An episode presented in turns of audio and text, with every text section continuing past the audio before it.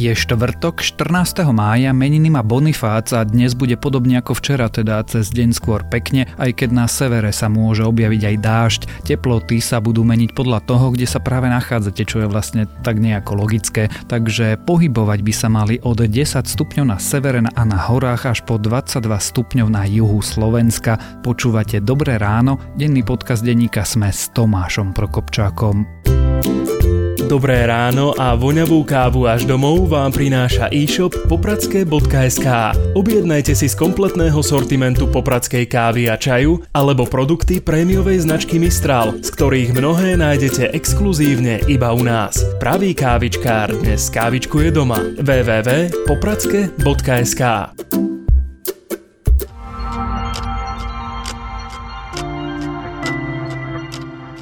a začneme ako vždy krátkým prehľadom správ. Do škôlok sa v júni nedostanú všetky deti, pripustil minister školstva Branislav Gröling. Priestorové obmedzenia a opatrenia súvisiace s ochranou zdravia totiž neumožnia prijať deti všetkých rodičov. O prípadnom opätovnom otvorení škôl sa rozhodne na budúci týždeň v pondelok. Slovensko má obrovský problém so suchom, hrozivá je prognoza zrážok a nedoplňajú sa zásoby podzemnej vody, tvrdí to Slovenský hydrometeorologický ústav, málo pršalo v apríli aj v máji. Nepomáhajú ani rýchle odparovanie vody a veterné počasie, ktoré prispievajú k odvodňovaniu pôdy. O rekordných suchách hovoria aj okolité krajiny. Česko spomína najhoršie sucho za posledné stáročia. Ak bude situácia pokračovať, SHMU hovorí, že štát môže môže obmedziť používanie vody. Primátora Malaciek obvinili z príjmania úplatku. Náka v rámci akcie Staviteľ zadržala v útorok dve osoby. Jednou bol primátor Malaciek Juraj Žíha. V prípade nemalo ísť o peniaze, ale o výmenný obchod. Developerovi mali urýchliť vydanie kolaudačného rozhodnutia na bytový dom, ak mestu zariadi kladné stanovisko dopravného inšpektorátu v prípade výstavby multifunkčnej haly. Nemecko začne od soboty postupne otvárať svoje hranice, stále však budú prebiehať kontroly. Nemecko ich plánuje ukončiť až v polovici júna. Krajina však občanom Nemecka stále neodporúča cestovať do zahraničia na turistické výlety. Hranice aspoň medzi Českom a Slovenskom by sa mohli otvoriť v prvej polovici júna. Vedci v Bulharsku objavili najstaršie dôkazy prítomnosti homo sapiens v Európe. V jaskyni Bačo Kiro na severe krajiny našli úlomky zubu a kosti, ktoré naznačujú, že homo sapiens žil v Európe už pred 45 tisíc rokmi. A viac nových správ nájdete na webe sme.sk.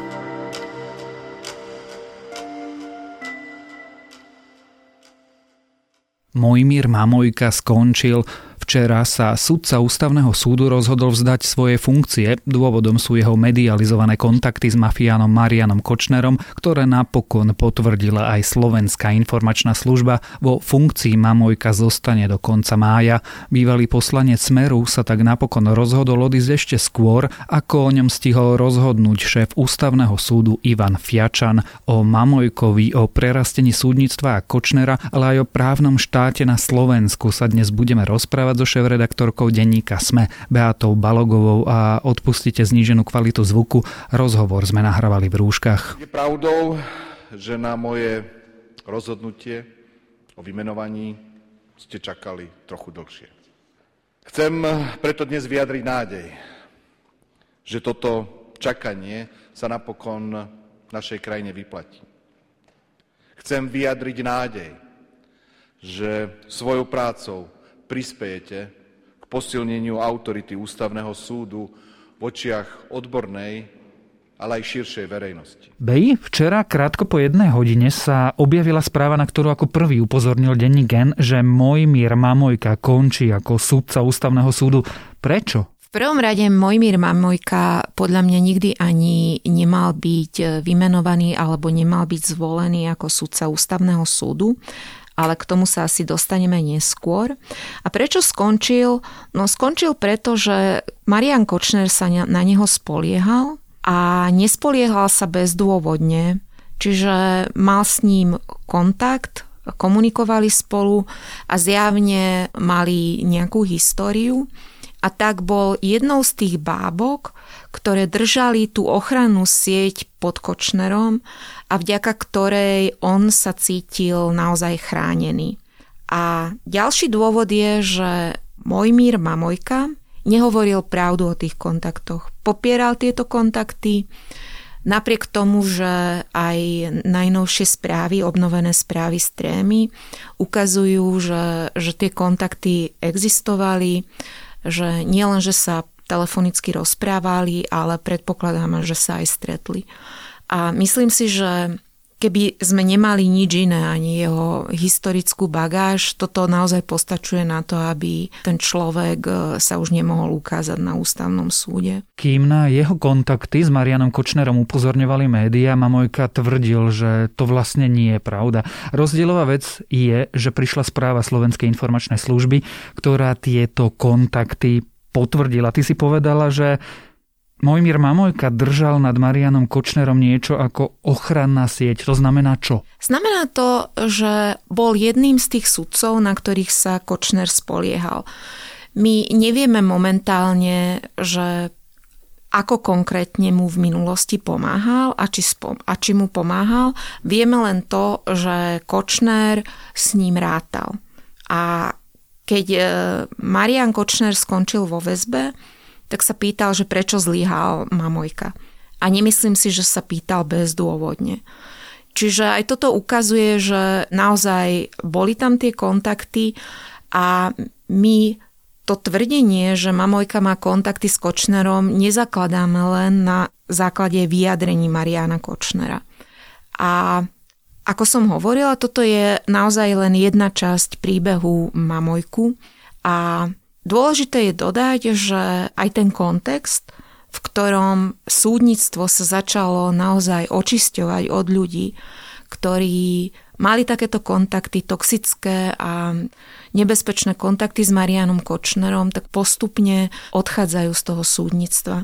A myslím, že sa krajina ocitla na tom bode, že ak by sa to nedialo, tak naozaj otázka právneho štátu by, by sa dostala do takého kritického bodu, kde tá dôvera ľudí v súdnictvo a, a spravodlivosť by už naozaj bola takmer nezachrániteľná. Povedala si, že Mojmer Mámojka sa nikdy nemal stať ústavným sudcom. Prečo? Začnem tam, že, že Mojmír Mamojka bol tak prerastený politikou, že je ťažko predpokladať, že by dokázal byť nezávislý.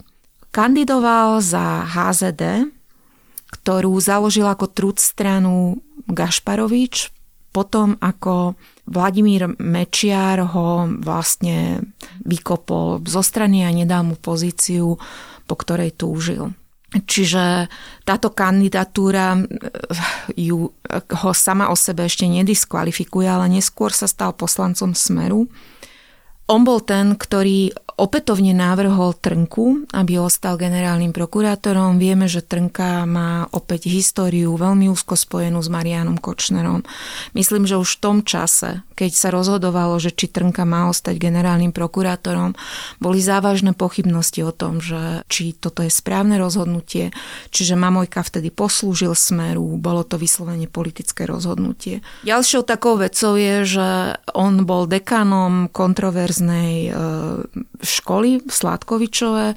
Vieme, že na tej škole si mohol kadekto kupovať diplomy. Najmä právnická fakulta bola známa tým, že ľudia, ktorí sa ocitali na tej druhej strane práva, si tam kupovali tituly. A tým pádom naozaj sa ukazuje, že Mojmír Mamojka akože nikdy nemal dostatočný odstup od politiky. A jeho samotné zvolenie bolo zabalené do, zabalené do kontroverzie, lebo on bol zvolený parlamentom, ktorému dominoval smer. A tedajší prezident Kiska ho nechcel vymenovať, pretože veľmi správne podotkol, že nielen Mamojka, ale aj Lašáková, poslankyňa Smeru, bola v tej skupine, že to sú ľudia, ktorí sa nikdy autenticky nezaujímali o ústavné právo, čiže nepovažoval ich kandidatúru za výsledok nejakej akože celoživotnej dráhy alebo, alebo profesionálnej orientácie. Kiskový ústavný súd e, prikázal vymenovať e, týchto, týchto kandidátov zvolených. Takže to ani nebola, že voľba menšieho zla, lebo v tom čase prezident naozaj nemal inú voľbu, takže ho vymenoval. Čiže Mamojka naozaj sa nedostal na ten ústavný súd za, za svoju profesionalitu alebo vedomosti, ale dostal sa na súd ako čisto politický kandidát.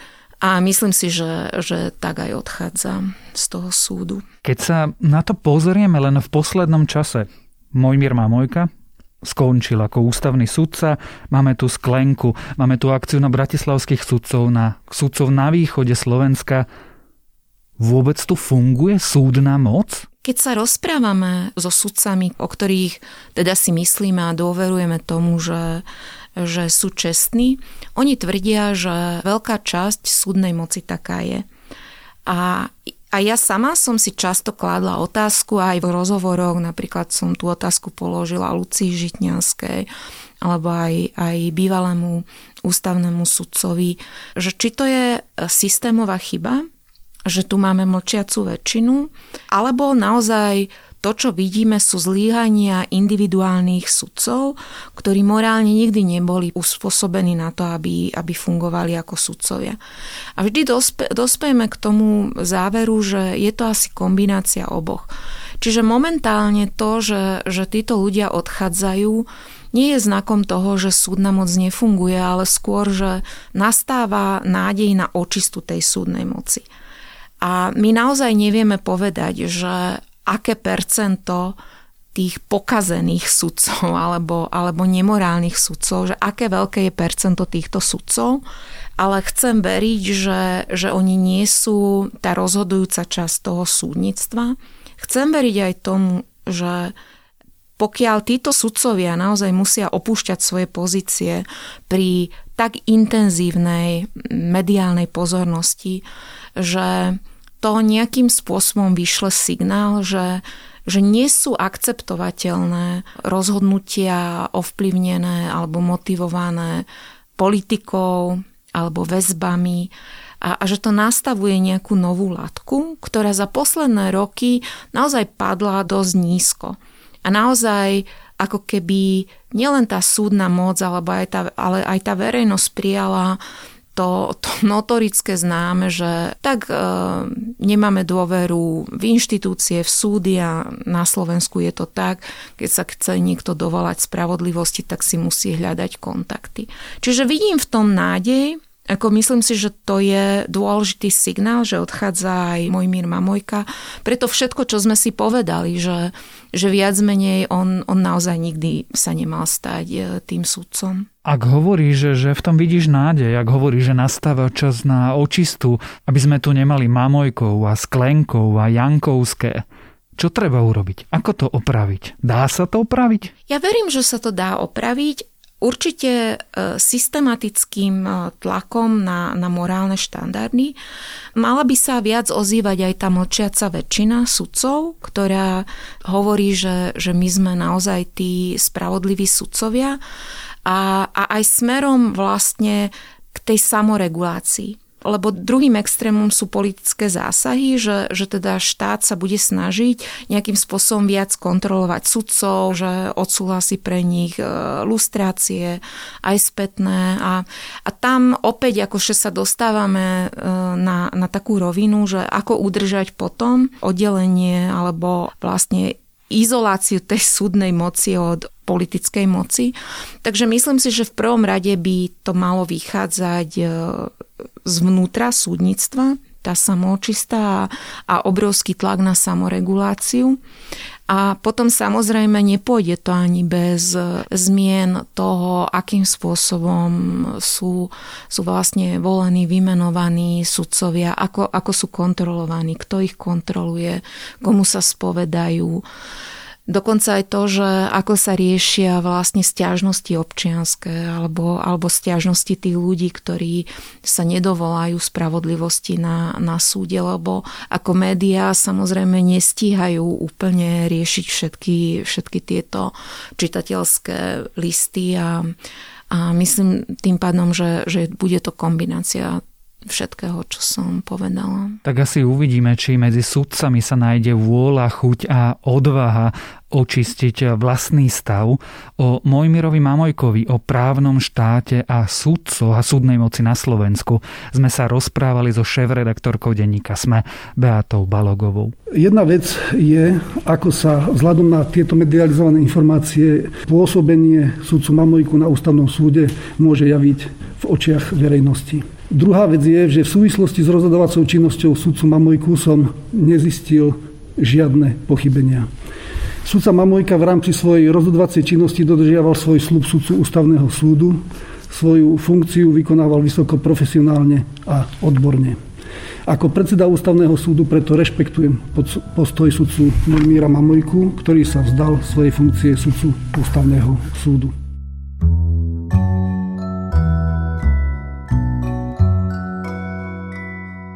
Nemusíte milovať basketbal, nemusíte milovať Michaela Jordana, aj keď teda ja áno, ale dokumentárnu sériu The Last Dance na Netflixe určite skúste. Mňa osobne vrátila do čias, keď som si ako mládežník a dorastenec myslel, že sa basketbalom budem raz živiť. Do čias veľkých športových hrdinov a vzorov, do čias, keď hrával najlepší basketbalista všetkých čias veľký MJ. Možno je tá séria až príliš o Michaelovi a nezaslúžene dáva menej priestoru ostatným jeho spoluhráčom či protihráčom, no je to skvelý návrat do zlatých čias NBA a to je moje dnešné odporúčanie, čo je vlastne na dnes všetko. Želáme vám pekný deň. Počúvali ste Dobré ráno, denný podcast denníka Sme s Tomášom Prokopčákom.